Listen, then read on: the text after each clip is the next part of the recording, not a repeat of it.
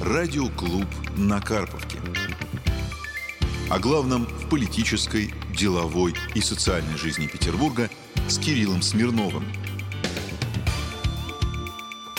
Доброе утро, добрый день, уважаемые радиослушатели. Снова на календаре суббота, значит, вновь в эфире радиоклуб на Карповке, совместный проект Радио России и газеты «Петербургский дневник». Сегодня в России отмечают День Конституции.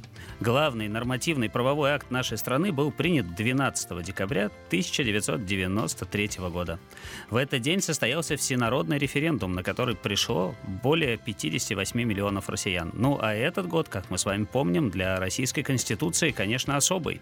Хоть основной закон до сих пор и справляется со своими функциями, не подлежит кардинальным изменениям, некоторые его положения были приведены в соответствии с текущими потребностями и целями развития нашей страны. Так случилось. Минувшим летом на недельном голосовании почти 78% высказались за изменения в Конституцию России. Одной из важных поправок, утвержденных на голосовании, стало обеспечение защиты исторической правды. И вот о том, как это осуществляется в Петербурге, мы и станем говорить сегодня. В студии сегодня для вас работаю я, Кирилл Смирнов. Наши собеседники будут присоединяться к нам дистанционно по телефону и интернету. И в нашем разговоре сегодня примет участие большое количество участников. Светлана Штукова, директор Российского государственного исторического архива, Ирина Горькуша, заместитель председателя архивного комитета Санкт-Петербурга, Марина Мишенкова, член общественного совета при архивном комитете Санкт-Петербурга, Владимир Гронский, директор музея Александра Суворова, член общественной палаты Санкт-Петербурга, Елена Осипова, психолог, руководитель лаборатории синтеза психологии и генеалогии.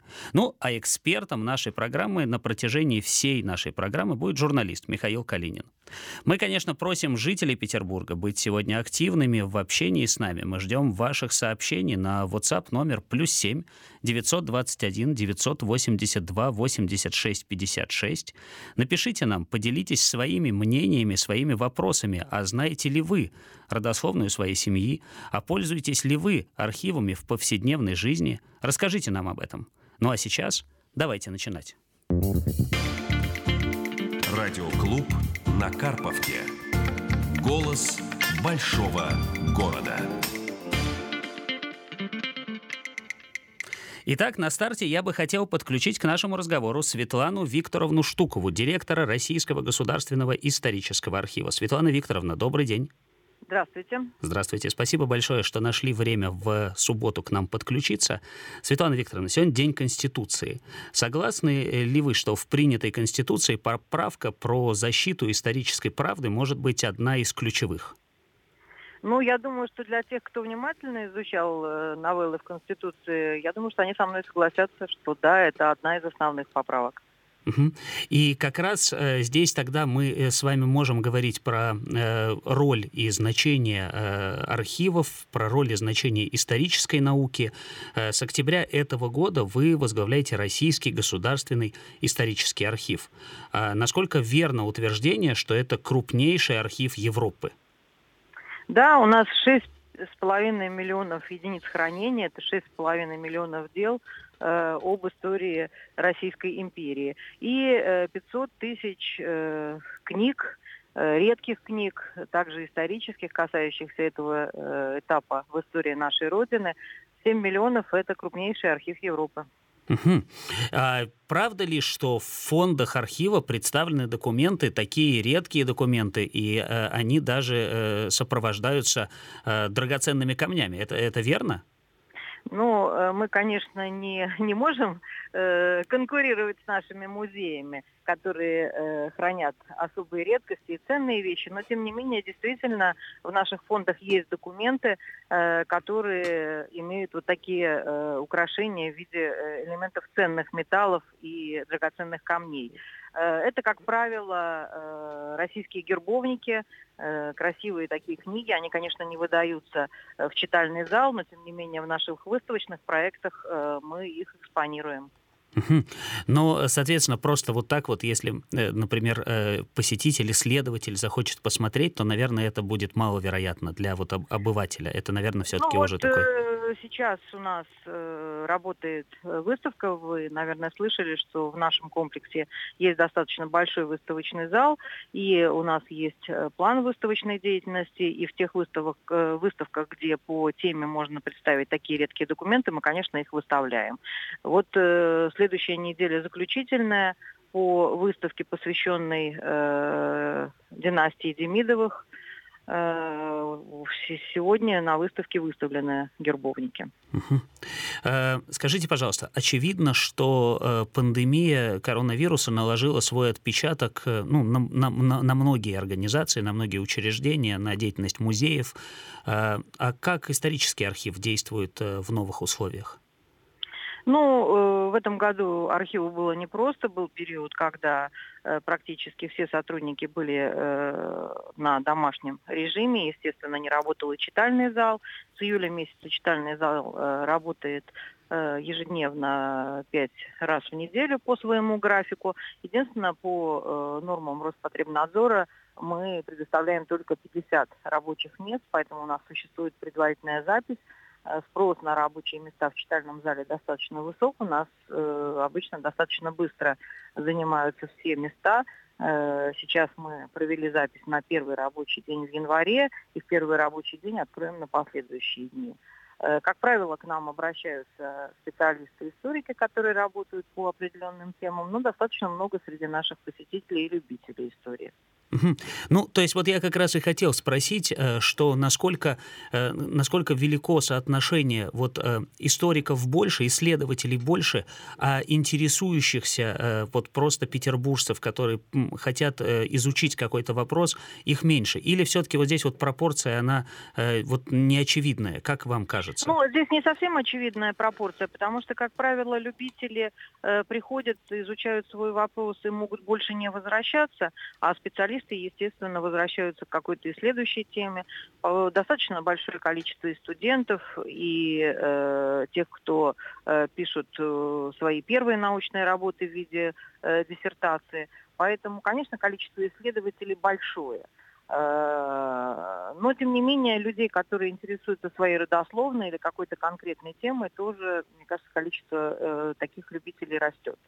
Да, то есть можем ли мы сказать, что это некий, э, некий такой нарастающий тренд того, что действительно вот в современной э, действительности в Петербурге, может быть, в России в целом, интерес в обществе к изучению своих корней, изучению вот своего, может быть, своей родословной, своего генеалогического древа, он, он такой вот прям нарастающий.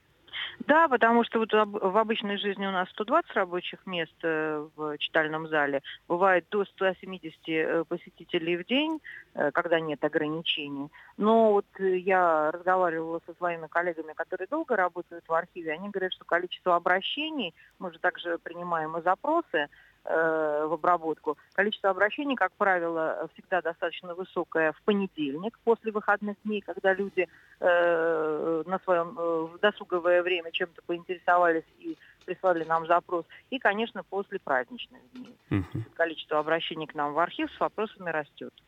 Интересно, интересное, э, интересное замечание. Светлана Викторовна Штукова, директор Российского государственного исторического архива, была с нами. Спасибо вам большое и с Днем Конституции вас. Спасибо. Радиоклуб на Карповке. Сопоставляем, прогнозируем, предлагаем. Про сохранение исторической памяти мы говорим сегодня в прямом эфире. В студии для вас работаю я, Кирилл Смирнов. Наши собеседники присоединяются к нам дистанционно, по телефону и интернету. Ждем ваши сообщения по WhatsApp номеру плюс 7 921 982 86 56. И сейчас я предлагаю обратиться к нашему эксперту, журналист Михаил Калинин. Михаил, добрый день, здравствуйте. Добрый день, Кирилл. Э, спасибо большое, что нашли время э, подключиться к нам. Э, я не случайно пригласил вас к участию, поскольку знаю, что вы выступили в качестве сценариста к документальному фильму «Забытый полководец», который был относительно недавно представлен в Петербурге. И это правда? Э, «Забытый полководец» — это цикл фильмов о полководцах, которые вычеркнуты незаслуженно из нашей истории в советское время или в 90-е годы. Я, в принципе, выступаю автором сценария, историческим экспертом на этом проекте, который длится уже несколько несколько лет. Да, это правда. Михаил, но вот э, чтобы сделать такой мостик от э, нашей беседы со Светланой Викторовной и перейти сейчас вот к вашему участию в этом фильме, насколько мне известно, может быть, вы меня поправите, вас к созданию этого фильма подтолкнули и некие личные обстоятельства. Это правда? А, ну, во-первых, да, это глубоко личная история для меня. Мой дед, Евдокимов Михаил Герасимович, он прошел э, рядовым Э, советско-финляндскую войну, Великую Отечественную и русско-японскую. И не дожив до 50 лет, э, ушел из жизни. Когда я начал искать о нем э, информацию еще лет 10 тому назад, я понял, что о рядовых солдатах ее практически нет. Ну и постепенно я начал учиться работать в РГВА, в Подольском архиве, начал постигать основы архивной работы. И второй катарсис случился у меня в Карелии, когда я совершенно случайно по журналистской работе оказался на местах боев 3-й Фрунзенской дивизии народного ополчения дивизии, которая напрочь была вычеркнута из э, истории битвы за Ленинград, а тем не менее именно она во многом спасла дорогу жизни в 1941 году. И когда я перешел работать уже во Фрунзенский район Санкт-Петербурга, я понял, что ну, исторический круг замкнулся, и поэтому сейчас я готовлю к публикации энциклопедический сборник, посвященный именно боевому пути 3-й Фрунзенской дивизии, где будет проиллюстрировано и прописано ну, каждый день боевого пути этой дивизии.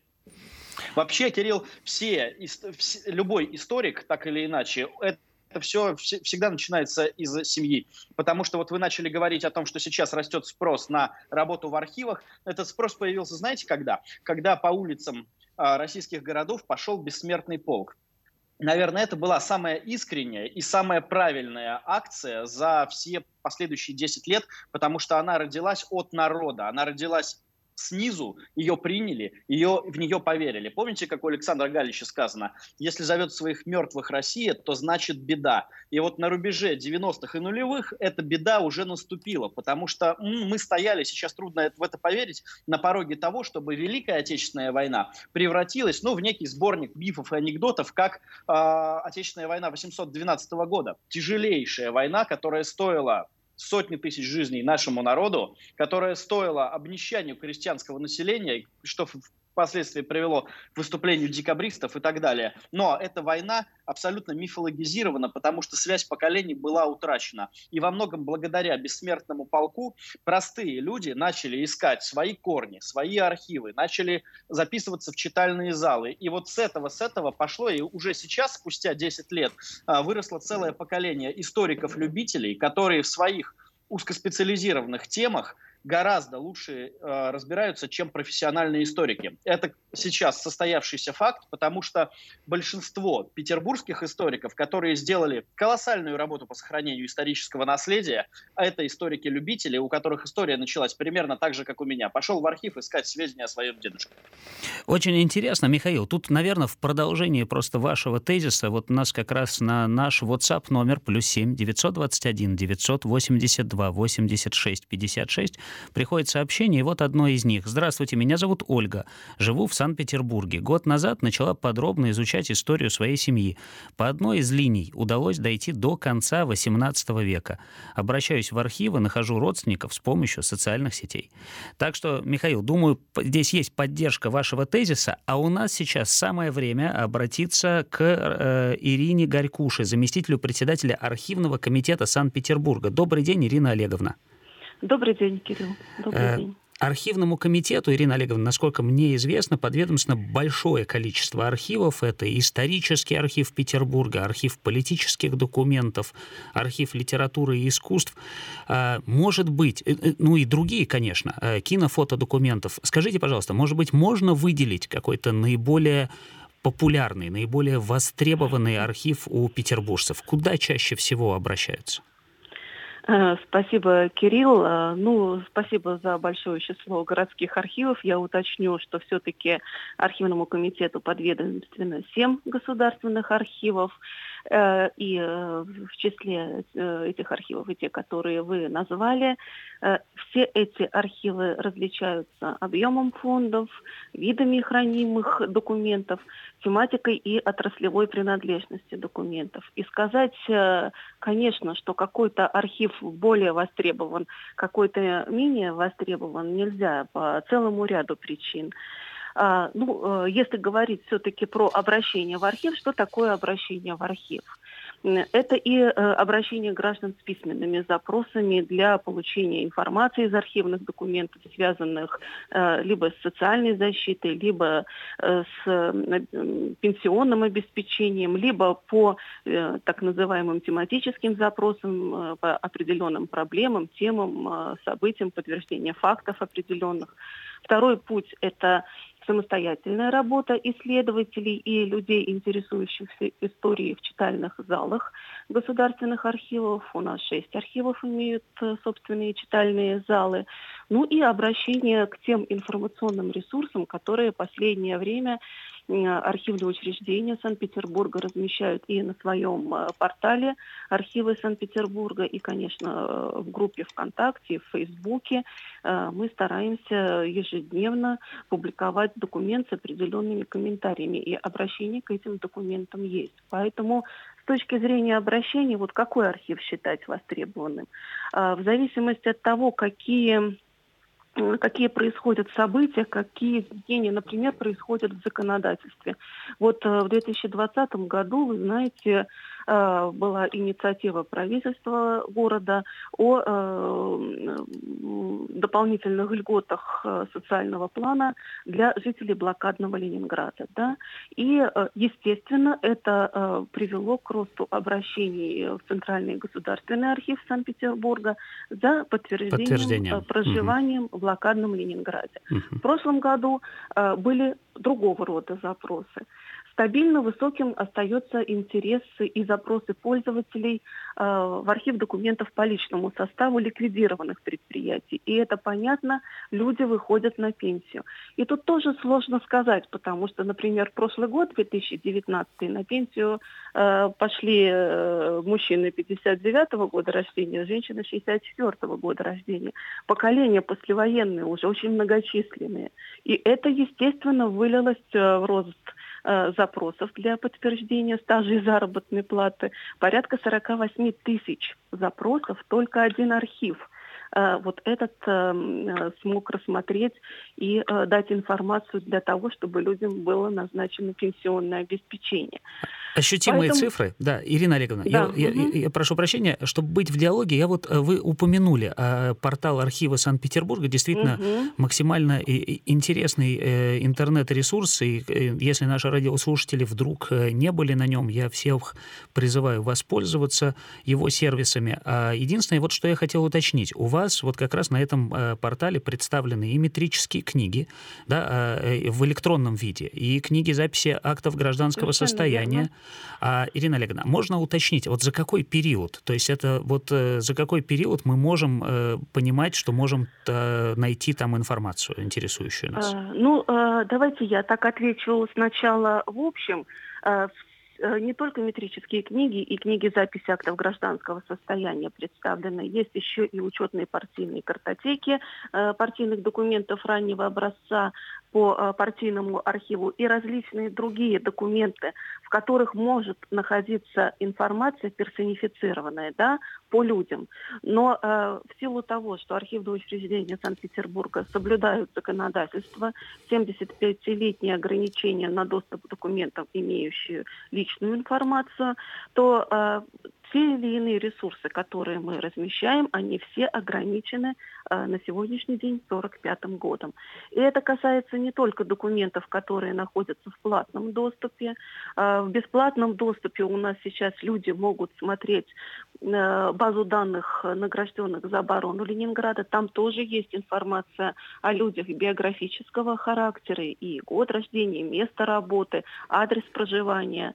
Э, и э, совершенно уникальный исторический источник учетные картотеки «Партизан».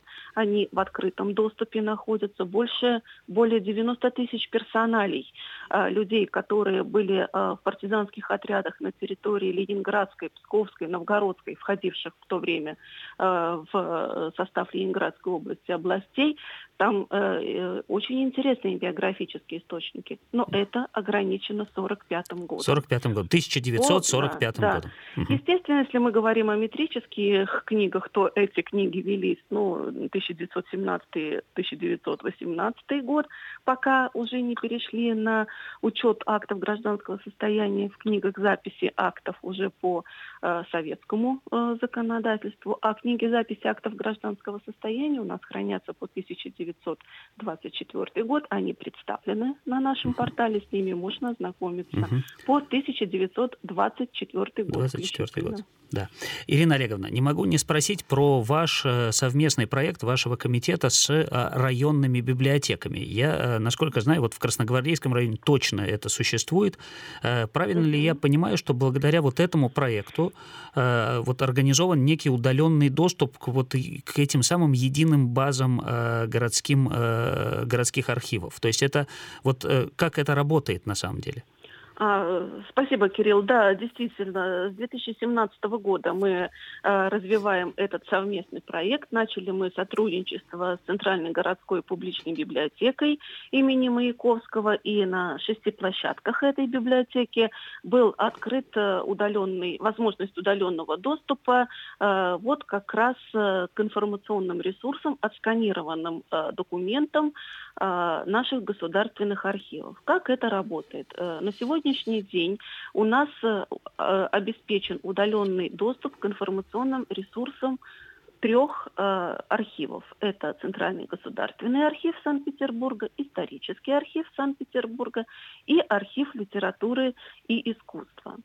Э, все оцифрованные документы, э, которые пользователь может э, изучать в читальном зале архива, э, пройдя определенную процедуру регистрации, может э, изучаться в читальном зале библиотек.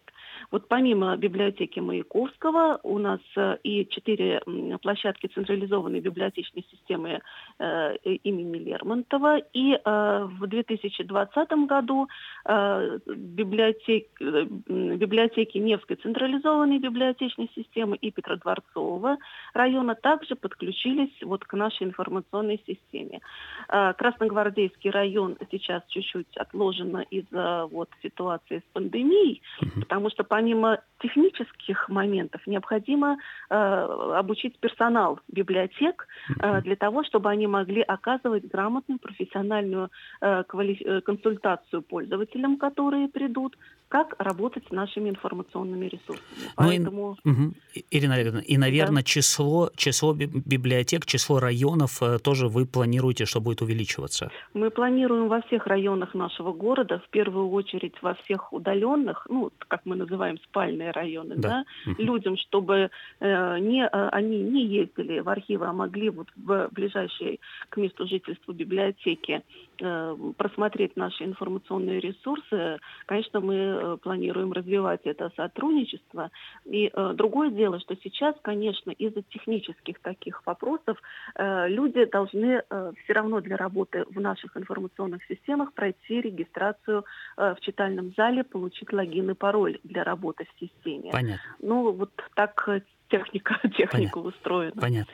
Но в любом случае это интересный проект, который, мне кажется, еще раз подтверждает, что библиотеки все-таки перестают быть исключительно такой точкой э, книгочтения или э, э, взять книгу на прокат, где можно, да, в аренду, но э, на самом деле они становятся просто центром притяжения, и, и, и мы можем э, констатировать, что там могут собираться люди, которые интересуются исторической наукой и интересуются Безусловно. своей собственной родословной. Безусловно, Кирилл, это не только только изменение э, Э, сферы деятельности библиотек, но и это изменение сферы деятельности архивов. архивов это конечно. взаимовыгодный процесс, потому что архивы тоже становятся доступны уже не только э, в рамках конкретных зданий, да, читальных залов да. архивов, не только с точки зрения портала, информационных каких-то ресурсов, но и даже э, ну, практически и в, библиотеках, и с музейным сообществом мы э, очень активно сотрудничаем. Да. Это и вовлекаете, единая... вовлекаете как можно больше конечно, петербуржцев. процесс. Это конечно. единая информационная э,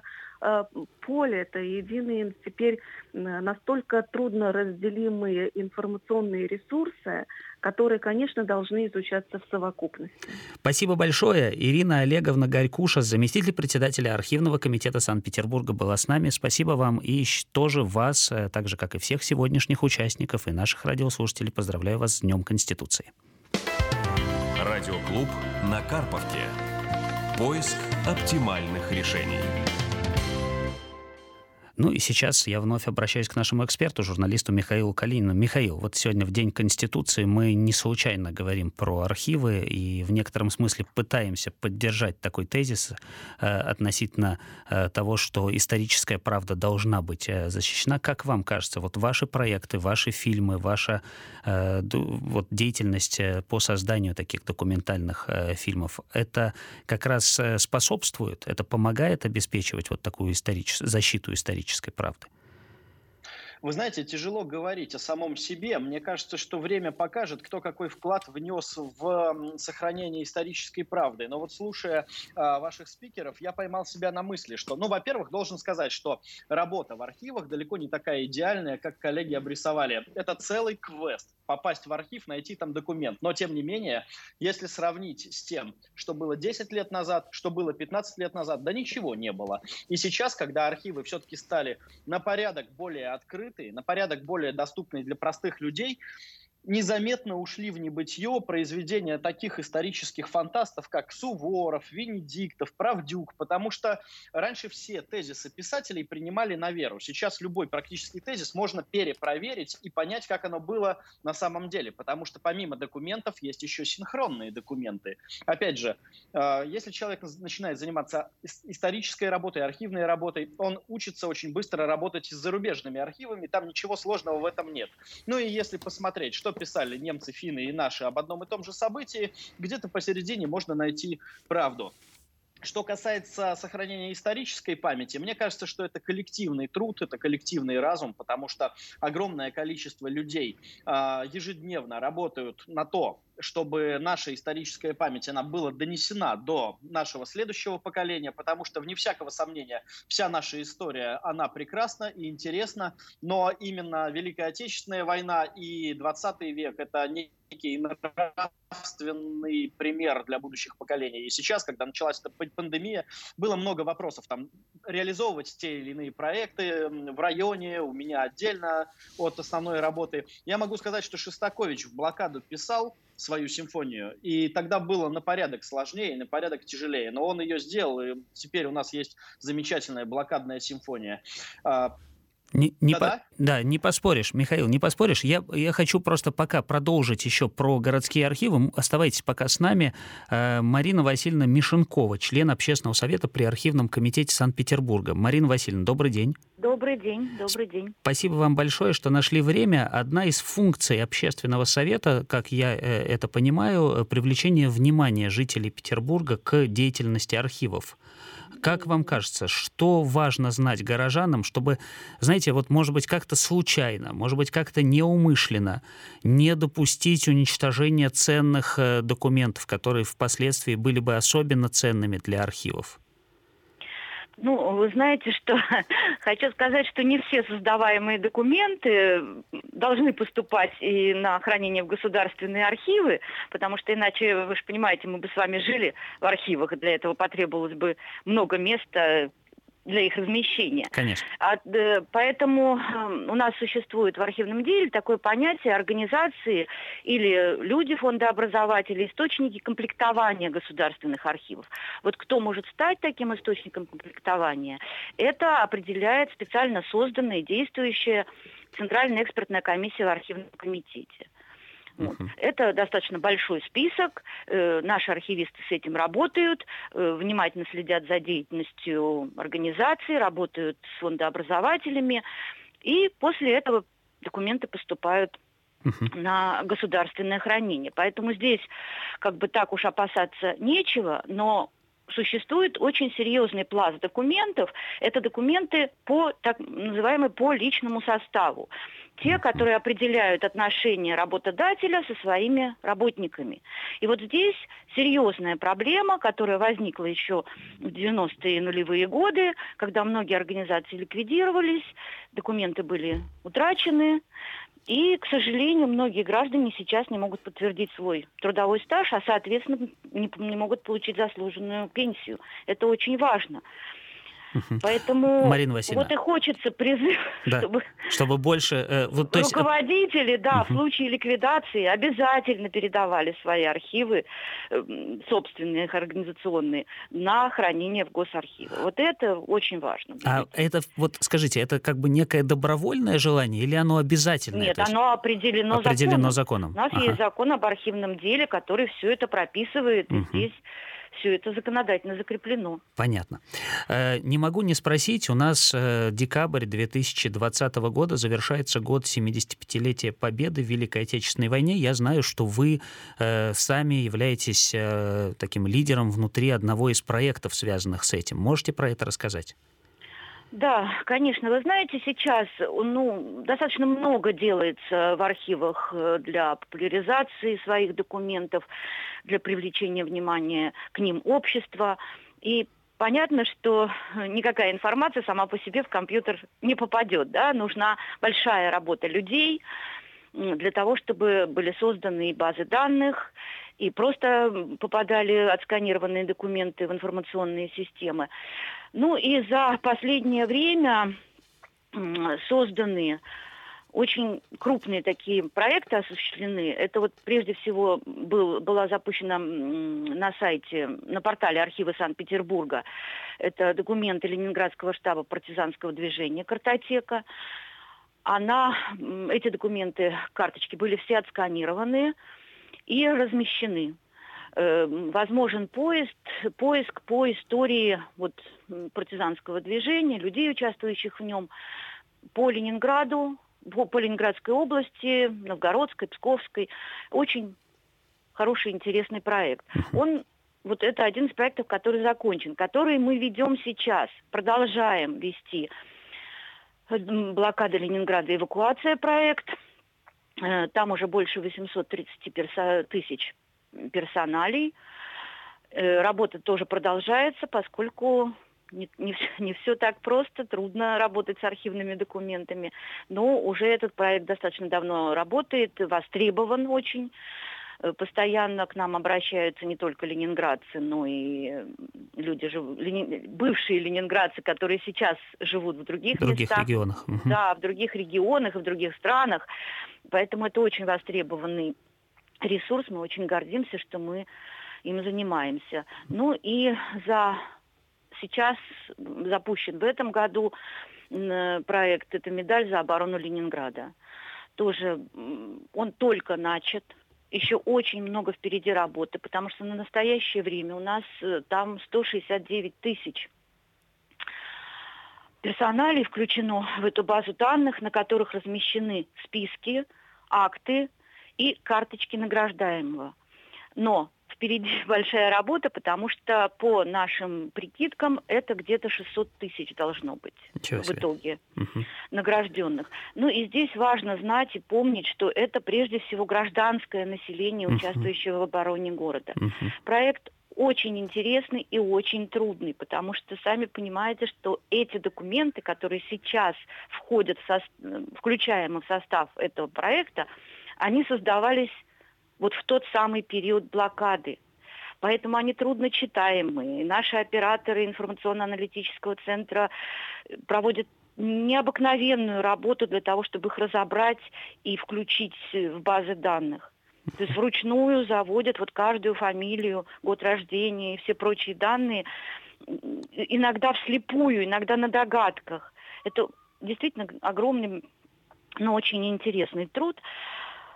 И я очень хочу, чтобы он э, был востребован, но он и сейчас уже, конечно, востребован. Но важно, чтобы все понимали, что если вы не нашли сейчас своего родственника, знакомого, кто, наверное, имел такую медаль, не увидели эти документы, не отчаивайтесь, мы работаем, э, включаем э, каждый день что-то новое. Поэтому база данных будет пополняться. Мы очень надеемся, что не прекратится финансирование и все это будет продолжено.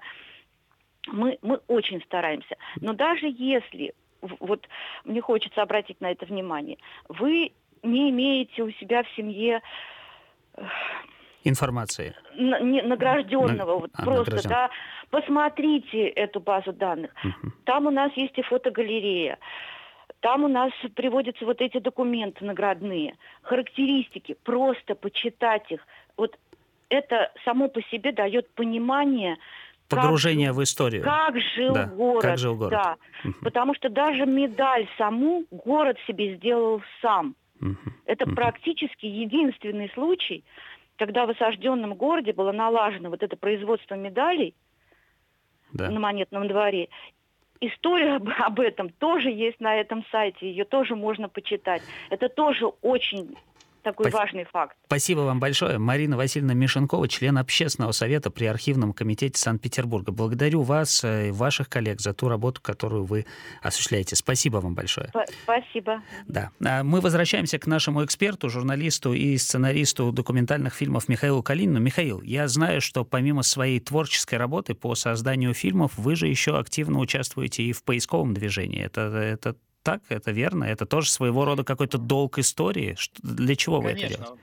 Э, значит, поисковые, во-первых, поисковики в большинстве своем это те, кто стоят на передовой сохранения исторической памяти, потому что вот в этом году я впервые на вахту памяти возил своего ребенка, в апреле мы снова поедем, мы работаем в мясном бару, это полоса прорыва второй ударной армии, которая шла э, снимать блокаду Ленинграда в 1942 году, но, к сожалению, не дошла. Не дошла совсем чуть-чуть. Очень интересная, трагическая история. Она трагическая не только в том, что армия не, не выполнила свои задачи и, в общем-то, погибла в окружении. Она трагическая еще и в том, что сначала вторую ударную армию бросил Власов, а потом на 70 лет эту армию бросило наше советское правительство, потому что солдаты как лежали, так и лежат в мясном бару, и, как э, писал Игорь Растеряев, прорастают новыми лесами.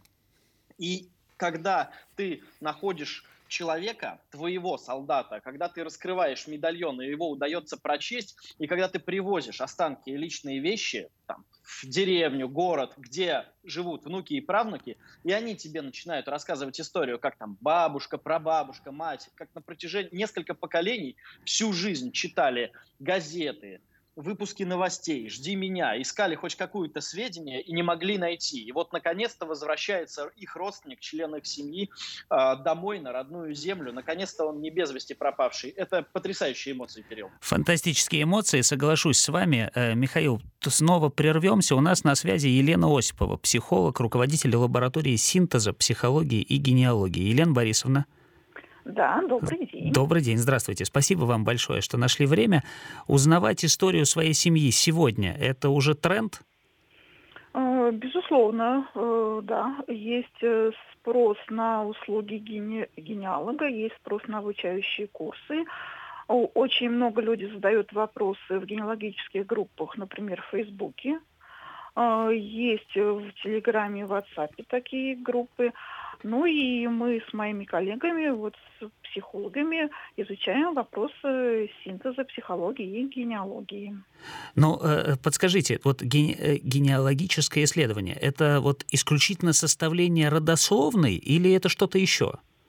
Безусловно, это что-то еще. Ага. А, понимаете, вот просто квадратики с именами, ну, а, конечно, чье-то тщеславие, может быть, они и потешат, потому что кому-то удается там до 1600 какого-то года, 700 какого-то года. Да, вот у нас э, радиослушательница да. нам написала, Есть до такое, 18 да. века нашла. Да. Угу. Но, понимаете, вот э, мне и очень многим людям интересно, а как же они жили?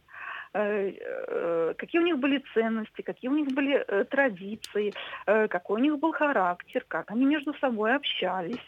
И все это также можно восстановить по многочисленным источникам, в том числе по архивам, в том числе по тем, вот я внимательно слушала вашу передачу, о которых говорили вот наши Санкт-Петербургские архивы. Например, по одной из моих веток на территории Лужского уезда, Запольская и Которская волость. Э, я просто последовательно хожу в читальный зал э, Центрального исторического архива и читаю все дела, которые относятся к моим деревням и к соседним. Э, очень увлекательно и становится ясно, кто кем кому приходится, э, кто чем недоволен, кто какую жалобу э, подал, у кого какие аргументы. Интересно. Елена Борисовна, а подскажите, вот с чего каждый желающий должен начать вот поиск своих предков? Вот представим себе, сейчас у нас вот есть радиослушатель, вот он э, послушал нашу программу и решил, все, хочу э, найти своих предков, хочу узнать, какие были традиции в, в моей семье э, прежде. Вот что первое нужно сделать? А, первое нужно начать со своего дома и с дома своих родственников, с кем поддерживаем отношения. Взять бумагу, карандаш, диктофон, фотоаппарат и тщательным образом а, записать, переписать, а, включая какие-то непонятные символы э, с открыток, писем, а, любые документы, которые есть дома, их лучше набить в Word, да, чтобы они были перед собой. И уже после этого эту информацию нужно проанализировать. Дальше самая главная стратегия в поиске – это мы выдвигаем гипотезы, и мыслим только гипотезами, и дальше выдвигать гипотезы на основе этой информации, э, какие могут быть дальнейшие шаги, что мы можем еще найти, и дальше думаем, где мы можем найти, и как мы эту информацию можем проверить. Потому что, например, любая дата, э, либо в паспорте, либо в личном деле, который у вас есть где-то в период, ну, я не знаю, там, 900 и 45 год, это всего лишь гипотеза. Даже если это личное дело, как вот у меня, личное дело капитана медицинской службы, год рождения указан 1885, место рождения Псков. Но это не так, потому что по другим архивным данным, это мой дорогой э, прадедушка, я знаю, что он родился за многие тысячи километров от этого места. Интересно. И есть... в другом угу. году даже. То есть получается, что вот э, выставляя вот эти вот э, гипотезы, это прямо вот действительно самое настоящее расследование, которое вы проводите внутри своей семьи и изучаете вот таким вот последовательным способом историческую правду. Э, да, безусловно, я это провожу в своей семье, я это обучаю на курсах, ну и э, мы делимся на волонтерских основах э, нашими наработками в Фейсбуке. Группа называется «Генеалогическое собрание». Э, приглашаю всех слушателей радио России Санкт-Петербург вступайте в нашу группу, задавайте вопросы. Э, чем сможем, постараемся помочь. Здорово. Спасибо большое. Елена Осипова, психолог, руководитель лаборатории синтеза, психологии и генеалогии. Спасибо. Отличное решение. Радиоклуб на Карповке. Вновь обращаюсь к Михаилу Калинину. Михаил, э, несколько дней назад Петербургский дневник провел в своих социальных сетях опрос. Э, коллеги спрашивали, а знаете ли вы историю своей семьи? Вот э, от, большинство ответов, вот более 70% ответов, что знаем до уровня вот прабабушки, прадедушки. Выше не забирались. Цифры похожи на истинное положение дел, как вам кажется?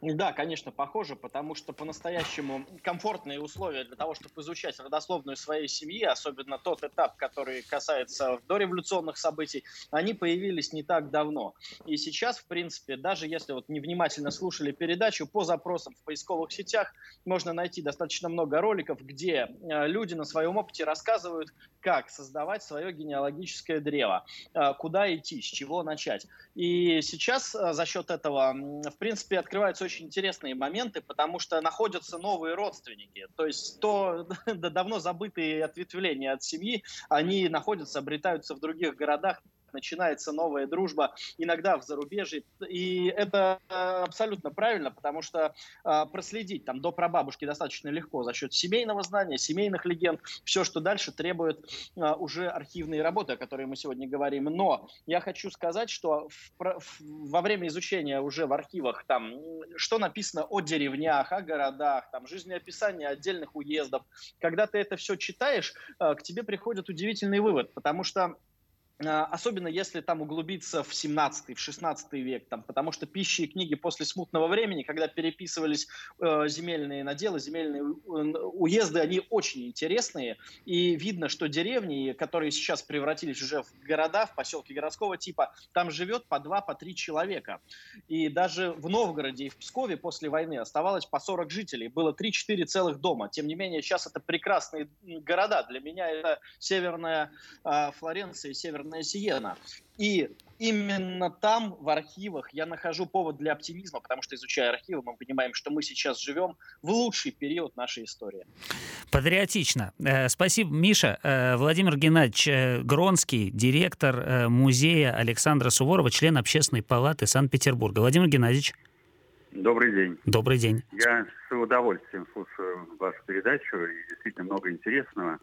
Но я хочу, поскольку времени остается уже очень мало, я понимаю, я хочу остановиться на проблеме э, возможности изучить историю семьи. Конечно, история страны складывается из истории семьи, безусловно.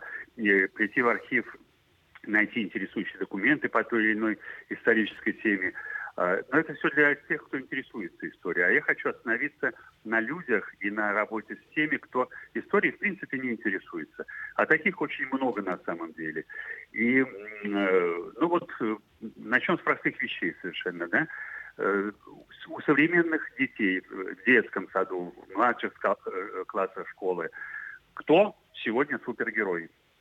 Супергерой у них Бэтмен. Да? Вот был даже интересный такой вопрос э, среди школьников. Э, кто самый известный э, шпион, разведчик? Да? Джеймс Бонд, ответ школьников. То есть у нас происходит замещение наших героев, настоящих героев истории России на героев, навязанных нам креативными всякими придумщиками э, Запада. Мне кажется, что в этом кроется чрезвычайная опасность. Вот почему не сделать супергероя из Александра Васильевича Суворова? 60 сражений, только победы. Таких вообще в истории полководцев нет. Но у нас почему-то просто вот есть музей, есть работа, мы проводим экскурсии и так далее. А чтобы на таком уровне всероссийском это все сделать, из него супергероя, этого к большому сожалению, не происходит. Владимир Сколько у нас интересных разведчиков и так да. далее. Да? Ну, смотрите, Мне кажется, на... в этом кроется угу. большая опасность. И здесь возникает вопрос о защите исторической памяти. Исторической памяти. мы ее в данном случае лишаем наших не интересующихся историей э, молодых людей. Владимир Геннадьевич, но тем не менее, совсем недавно в Москве, в Музее Победы, как я понимаю, при вашем непосредственном участии открыта выставка к 290-летию Александра Суворова.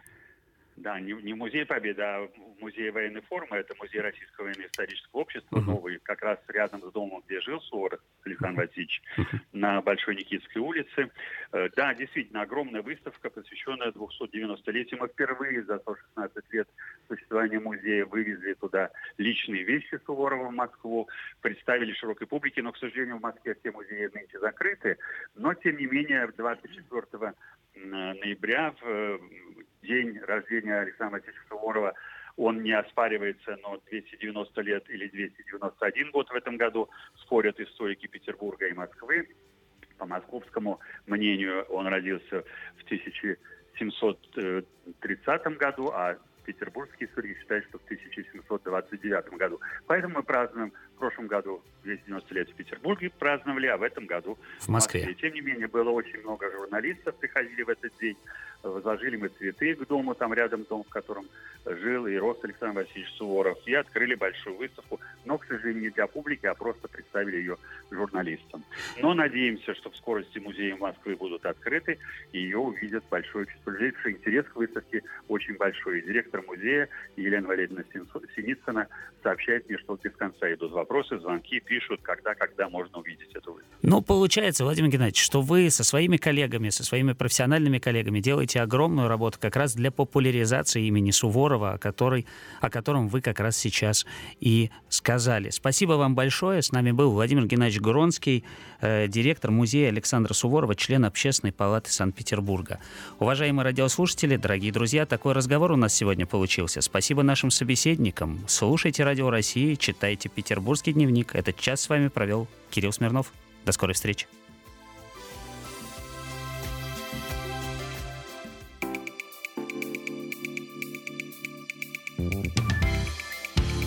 О главном в политической, деловой и социальной жизни Петербурга с Кириллом Смирновым. Радиоклуб на Карповке. До встречи через две недели.